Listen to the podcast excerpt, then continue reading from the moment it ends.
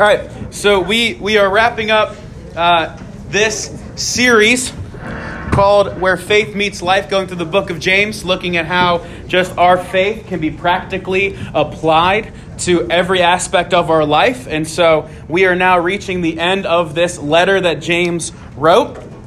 Uh, but before before we get into that, I want to ask you this question. Uh, what if I told you that you had access to a bank account with unlimited funds. Like that you had access to bank with unlimited funds. What what would you use that for? Shopping. Shopping, shoes, okay. Okay. Lambo, okay. What? Okay. All right. Who would use it for for shopping in some way, shape? Like, let's say getting new clothes. What about new shoes? What about a new car?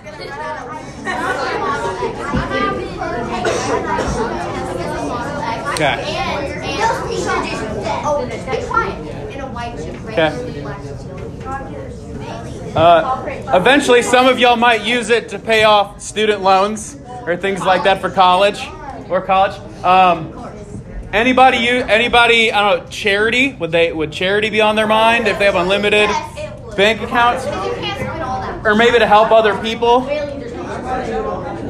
Okay. That was. Here, let's rein it in. Here, let's rein it in. It's. it's it's telling when we when we know we have an unlimited resource, it can change uh, the way we view things, don't we, and how we use that source, doesn't it? What if I told you that you have an unlimited resource that never runs out, never runs dry, that you can use at a moment's hesitation, at a moment's notice? And that unlimited resource is the power of prayer. Is that prayer? Think about this. When we pray, we're praying to the creator of everything. Think about this. When we pray, we have the creator of the universe's undivided attention. So if we have the creator of the universe's undivided attention, this resurrected king we just sang about, what do you think we would pray about when we have that? And what I want us to look at is tonight, first of all, of how amazing of a privilege it is that we even have the ability to pray. But not only that, not only do we have the ability to pray, but we have access to that power of prayer that can only come through the gospel. But the thing is, as, as fallen, sinful human beings, we're prone to be prideful. That we might not want to pray, or maybe we want to pray for things that, that help us out, because ultimately prayer kind of admits a need. Because prayer means like you're making a request. And a lot of times in our society, we don't want to say we make a request. We don't want to make it sound like that we need help. But as we'll see, that we are in dire need of help. And not only we need help for ourselves, but we need to help each other out. And what I want us to get at tonight is this is we are to pray without ceasing. And the main point I want us to understand is this is by the power of the gospel, we have been given access to the ability to and the power of prayer. That because of the gospel, we have the ability and the power of prayer. And so, what we're going to look at tonight when we go through James is we're going to be looking at three different areas of how we are to pray. So, we are in James chapter 5, verses 12 through 20. Um, if you don't have your physical Bibles, it's on the back side of your notes, so you can look at that after you're done writing down this. I'll keep this up for us. So, this is James 5, 12 through 20.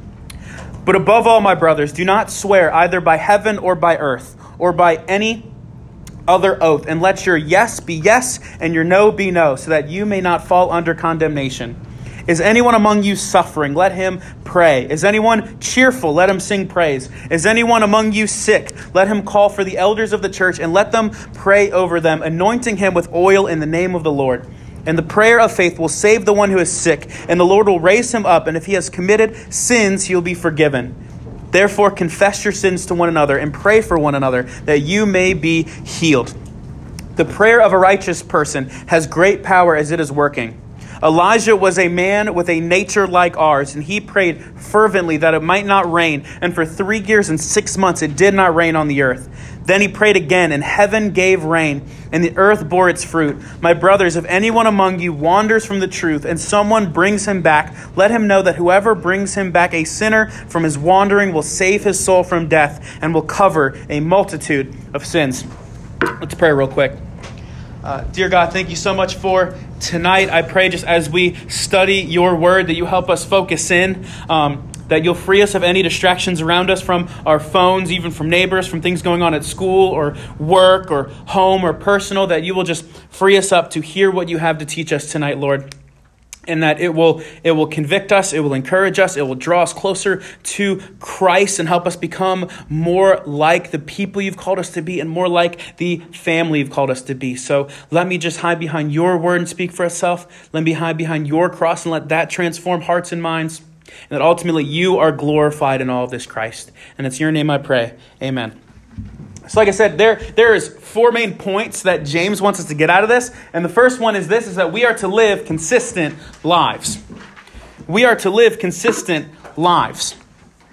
And so James says, very first thing, but above all else, brothers, do not swear either by heaven or by earth or by any other oath. So what James meaning by do not swear, he's not, he's not referring to curse words. He's not saying, okay, don't be cursing all over the place. What he means is he's meaning swearing by like invoking, by using the name of God to guarantee like the truth of what we're going to do.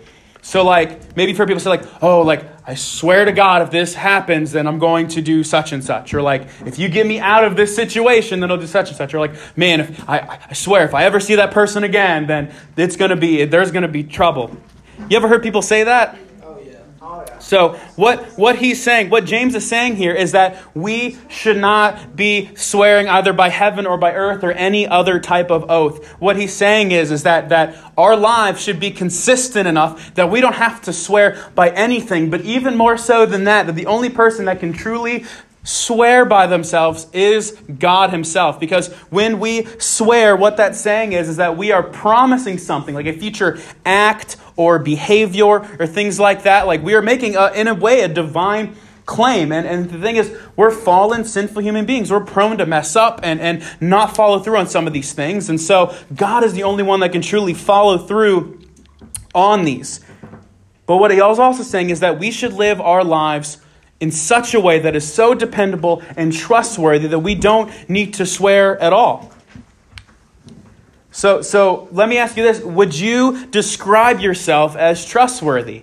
And, and are the actions of your life so consistent and trustworthy that your words carry meaning? Even more than that, are we consistent in our spiritual walk with Christ? Because we are to be consistent in our walk with Christ, especially as we're going to see in our prayer life.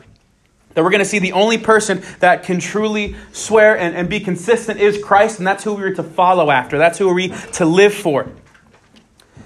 And so, if we are to be consistent in our prayer life, and we understand it's only by the gospel that, that we can truly have access to prayer, then, then it realizes three ways, like we'll see now, that James wants us to pray. And the first one is this is as, as individuals, we are to pray in all circumstances. As individuals, we're to pray in all circumstances. And so, like it says in verse 13, is anyone among you suffering? Let him pray. Is anyone cheerful? Let him sing praise. Uh, this verse very much echoes the same sentiments that are in 1 thessalonians 5.17 where it says pray without ceasing meaning just continually praying without stopping and so what it's saying is if you're facing good times pray if you're facing bad times pray that's why it says when we face bad times, like it says, is anyone among you suffering? Let him pray. And the thing is, praying while suffering doesn't mean deliverance necessarily from that suffering. What it means is to give you endurance through that suffering. But what about even good times? It says, okay, is anyone cheerful? Is anyone happy? Let him sing praises. That even when we're facing good times, we are to pray. Thing is, it can be a lot more difficult to pray when things are going great. When things are going great, it can be very easy to kind of forget about God. When, when life's going well, when grades are going well, when school is going well, work's going well, life overall is going well, it's very easy to kind of forget about God and thank Him in that. But even just singing praises, just thanking God itself is a form of prayer. Because something we need to consistently remember is that ultimately everything is from God. It comes from God and understand His supreme role in our lives. That every good blessing comes from Him. And praising God is a form of prayer. Let me ask you this when is the last time you just woke up and, and thanked God for breath in your lungs? Or thanked God that you had eyes to see, or ears to hear, or a bed to sleep on, or clothes to wear, or food to eat, a roof over your head? What does your prayer life look like? Does, does your prayer life go beyond just like a meal? Does it go beyond just Sundays and Wednesdays when we pray together? How's your prayer life truly looking? Because it says in all circumstances, we are to pray to God. We're to pray in all circumstances, regardless of whether we're in the valley or on the mountaintop, regardless of whether we are doing fantastic or doing awful. We are to pray to God in everything. Let me ask this Do you pray foxhole prayers or faithful prayers? Foxhole prayers are one of those things when you get in a really bad pinch and you say, "Okay, God, like I'm in this really bad pinch. I need your help. If you can just if you can just get me out of the situation, I swear I will I will I will go to church every day. I will read my Bible every single day. I will I will be so consistent on some of these things." And then we get out of it. What happens? We go right back to what we were before that led us to meeting that foxhole prayer. Or do you pray faithful prayers where it's just, regardless of how things are going, God, just thank you for being who you are? Thank you for just for giving me breath in my lungs. Thank you for allowing me to even lift my head off my pillow this morning, and how just that in and of itself is an act of grace. As Christians, we're not only to pray during difficult times, but also during great times. That individually, we're to pray in all circumstances. But then James goes a step further as he says, as a church family, we are to pray for one another. That as a church family, we are to pray for one another. Look at what it says in verses 14 through 18. Is anyone among you sick? Let him call for the elders of the church, and let him pray over him, anointing him with oil in the name of the Lord. And the prayer of faith will save the one who is sick and the Lord will raise him up, and if he has committed sins, he'll be forgiven. Therefore, confess your sins to one another and pray for one another that you might be healed. And so, to understand and backtrack to verse 14, okay, if anyone's sick, let him see the elders. Basically, the elders were like the spiritually mature men overseeing the local church. Another way you could say it is like it's the pastors of that church that are overseeing them, saying, okay, if you are sick, bring them to these people, whether they're spiritual, physically sick. In any case, mainly bring them to the elders. And it says, they're to pray over them. And a lot of times that can incite like this thought of laying hands on someone and praying for them. I've had that as a powerful picture when you have when you have spiritually mature people gathering around someone that is sick and laying hands on them and praying for them. But not only that, it says, let them pray over him, but also says, anointing him with oil in the name of the Lord. Like, okay, hold on, what does that mean? Like, are we actually going to pour oil on someone's head while we pray? And, and what James means here, it's a lot more symbolic, if you will. Like it's symbolic by anointing them with oil. What it's saying is it's setting them apart for the special care of God. That, that when they're anointing them with oil, that they're, that's why it says they anoint their head with oil in the name of the Lord. They're, they're setting them apart for God's special care and attention. One way that, that I've seen this whole setting apart anointing with oil, in a sense, is, is right before I came here, is what's called an ordination, where, where people at my church, spiritual mature men at my church, they laid hands on me and they prayed over me as they sent me off to officially become a pastor in the ministry. They were setting me apart for the special attention of God. That's just one way we can set apart someone. But there's other ways we can lay hands on someone for physical healing. Because like it says in this is they lay their hands on them, they anoint them with oil, and the prayer of faith will save the one who is sick, and the Lord will raise them up. And so what I want us to understand is, as it says in verse 15, not only they're laying hands over them and anointing them with oil, but as it says in verse 15, and the prayer of faith will save them. So if we're going to pray for someone, we must pray in faith. And what faith is, it's this strong confidence in, this reliance upon someone or something. And so we are to pray prayers that have this strong confidence in God. That, that we have confidence in who He is and who He says He is and what He will do. Because then it says later on in verse 15, it will save the one who is sick, and the Lord will raise him up. Now, as confusing as might be, what it's saying is there's no guarantee that God will do that. That that I know it can be confusing. Well, what do you mean if it's saying they lay hands on them, anoint them with oil, and say a prayer of faith? What do you mean? It says it will save them and it will raise them up. So what do you mean? What I mean by that, instead, it's praying a prayer of faith. It's, it's not only having strong confidence in God, having the power to heal and forgive, because absolutely, God has the power to heal and forgive and can do that for anyone that He pleases. But what it's also saying is it is, it is having a strong confidence in His perfect and holy will that, that they're praying this prayer of faith over someone, knowing that, okay, I'm trusting, I have strong confidence, not only that God can come through and heal and forgive, but I also have confidence that, that His will is better than our own, that His ways are higher than our ways. Because again, healing and faith are both truly a gift from God. No, but again, there is times where God could truly have a miraculous healing. I think of one time at, at my last church when. Uh, there was this there was this little girl that was about to go in for for surgery because there was just this cancerous stuff building up behind her eye. And so it was a very scary thing for the family and everybody else that there was like this polyp or bump or something was growing in the back of her eye. And so I'll never forget when there was a children's lock in and we had all of the children and the children's pastor himself all lay hands and pray for this girl that was going to go in the next day in to see her like surgery or checkup on it. And the next day they go in and they go check it, and the doctor says, I don't know what happened. I don't know what's going on. But when we went to go check out the, the cancer stuff behind her eye to, to scrape some off and check it, there's nothing there. I don't know where it went or what happened or where, but there's nothing there. That is a way that we can know that God truly can come through on prayers, that God truly can do miraculous healing. Because here's the thing God responds to prayers of faith.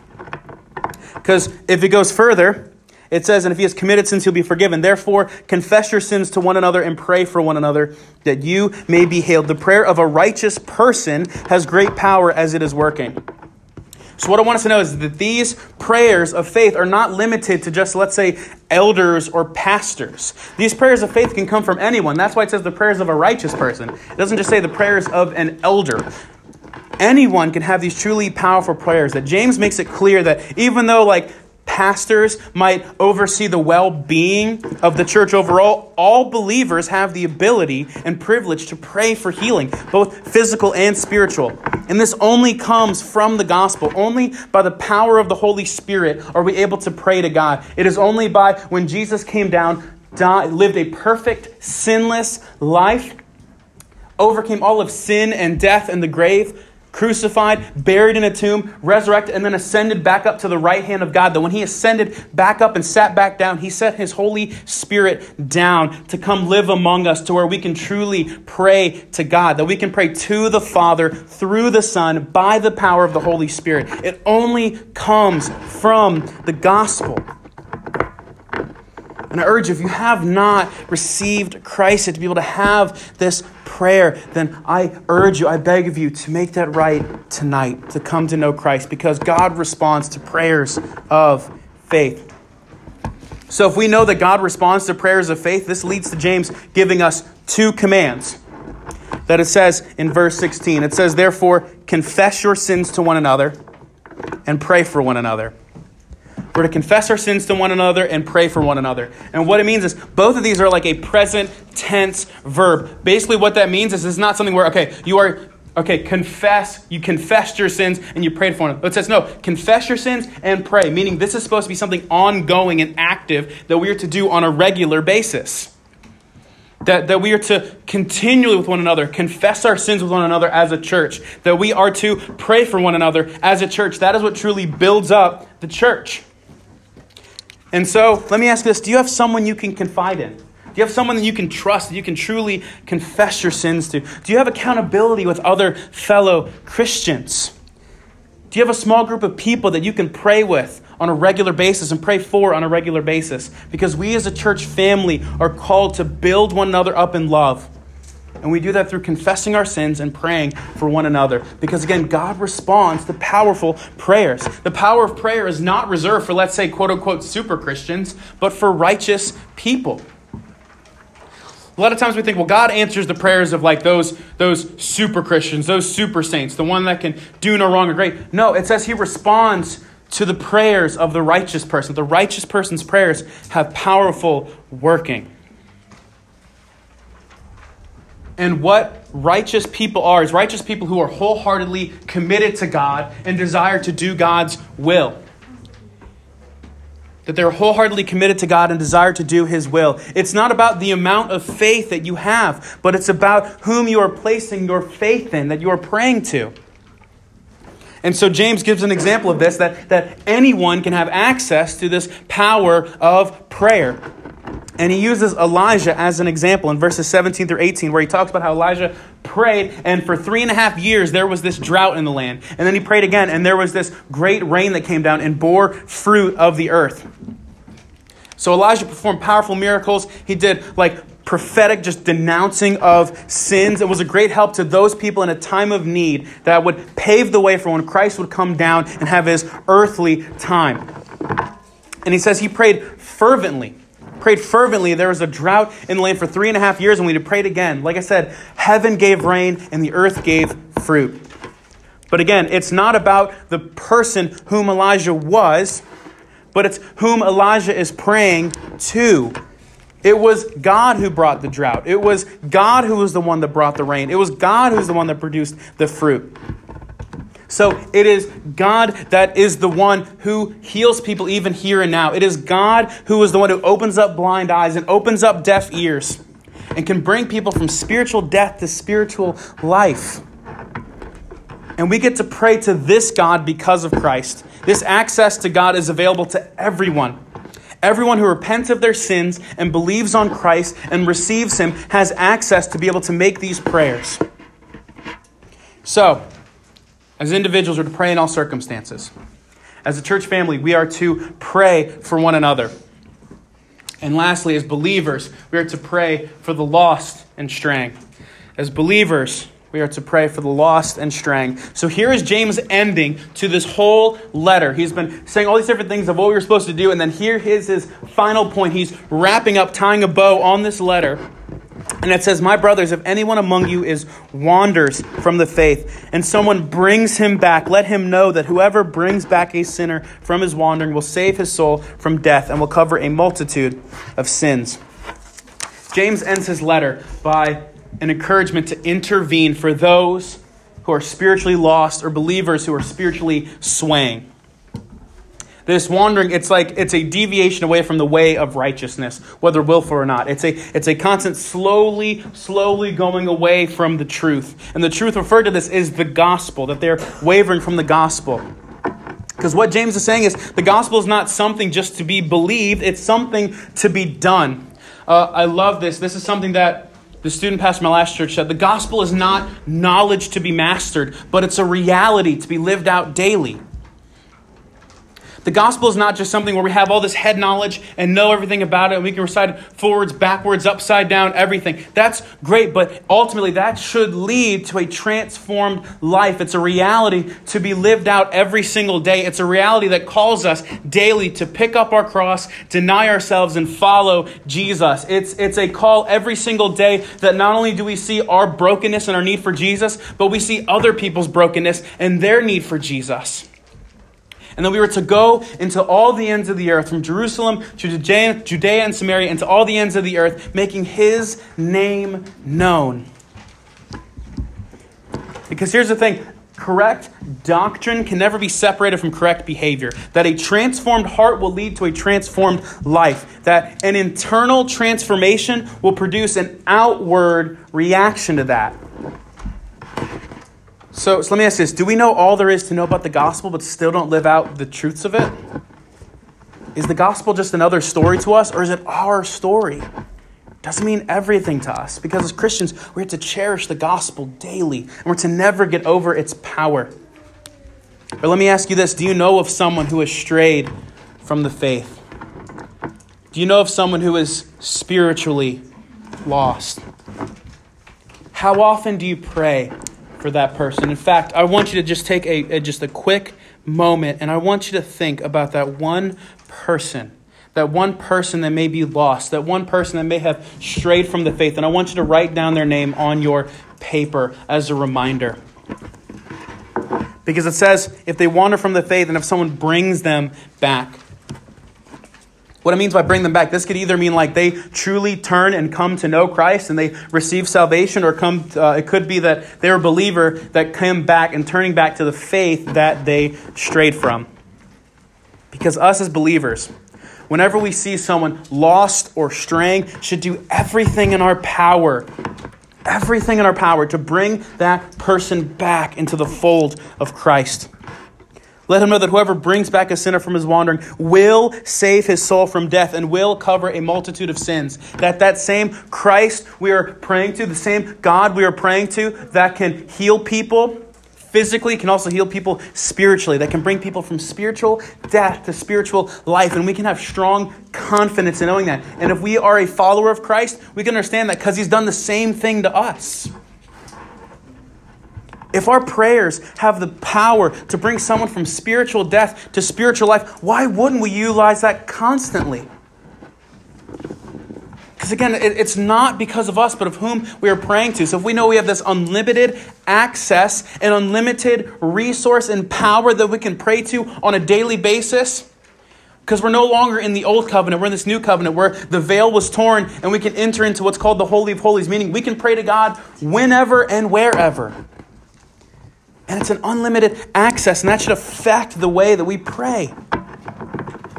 That if we can pray to someone who can bring someone from spiritual death to spiritual life, then we should do everything in our power to be on our knees, crying out to God for all of these things, praying for ourselves, praying for one another, and praying for those who are lost and who are straying. In fact, I'll end it with, with this kind of story. It made me think of, honestly, when I was reading this, it, it made me think of my younger brother, Eric, where there was, uh, for many, many years, he was rebelling against God. He was, he was running from Him. He was doing his own thing, just getting caught up on drugs in the wrong crowd. And there came a point where, where I thought it truly seemed like he came to know Christ one summer. And it was incredible and encouraging. And, and, and for a couple months, it seemed like he was good. And then something happened where just all of a sudden he turned and has slowly strayed more and more and more away back to where he was before. To where it's even worse now, to where there's even more rebelling going on now with other things, other different just things he's doing in his life to live it out. And I'll be honest, it is heartbreaking and tough to watch. And it's tough for me to say at times where it's like, well, God, I thought you saved him. But, but instead, what I got to realize is that I have to let go and trust that he is ultimately in control, that his will is perfect and holy and better than mine. And I can trust in him, knowing that the gospel allows me to come to Him and pray for Him and pray to God to truly bring Eric back. Maybe there's someone in your life, you know, that is truly strayed that you need to pray for. Maybe there is someone in this student ministry church, you know, is hurting that you can pray for. Maybe there's stuff that's going on in your life that you need to pray for because in all circumstances, we are supposed to pray. As a church, we're to pray for one another. And as believers, we're to pray for those who are lost and straying. And the beautiful thing is, the gospel gives us this access to not only pray to God, but have this power to watch Him transform lives. So, how's your prayer life? How, how, how would it look? So, what I want us to do is, I, I want to close this out in prayer and just um, just give us like a quick minute because we're running really short on time. Um, is I'm going to pray, give us a minute, and then after that, y'all will be uh, dismissed. So uh, let me just. I'll pray, um, and after that, y'all will be dismissed. We'll just do that. So we're running short on time. Let's pray. Dear God, thank you so much for tonight. Thank you that you are still in the business of saving souls. Thank you that by the power of your gospel that we can truly have a relationship with you. That we can come to know you. We come to know you more and that we can pray for other people. So God, I pray that you will just work in our hearts and work in our lives and I pray that we will be people of prayer. That every single day when we lift our heads off our pillows, we'll be reminded of the grace that you lavish upon us daily. With that and just with the gospel of being able to save us. And so I pray that we never get over that. I pray that we will be a people of prayer that pray not only for one another, um, but we'll pray just for, in all circumstances, good or bad, we will pray. And that we will pray for those who are lost and straying, and that we will see you. You can bring people from spiritual death to spiritual life. We are so thankful for all that you do. We're so thankful for who you are and how nothing is outside of your control, and that we can cast all of our cares upon you because you care about us. And we can do that through just the power of prayer. Let us never get over that. And it's in Jesus' precious, matchless name I pray. Amen.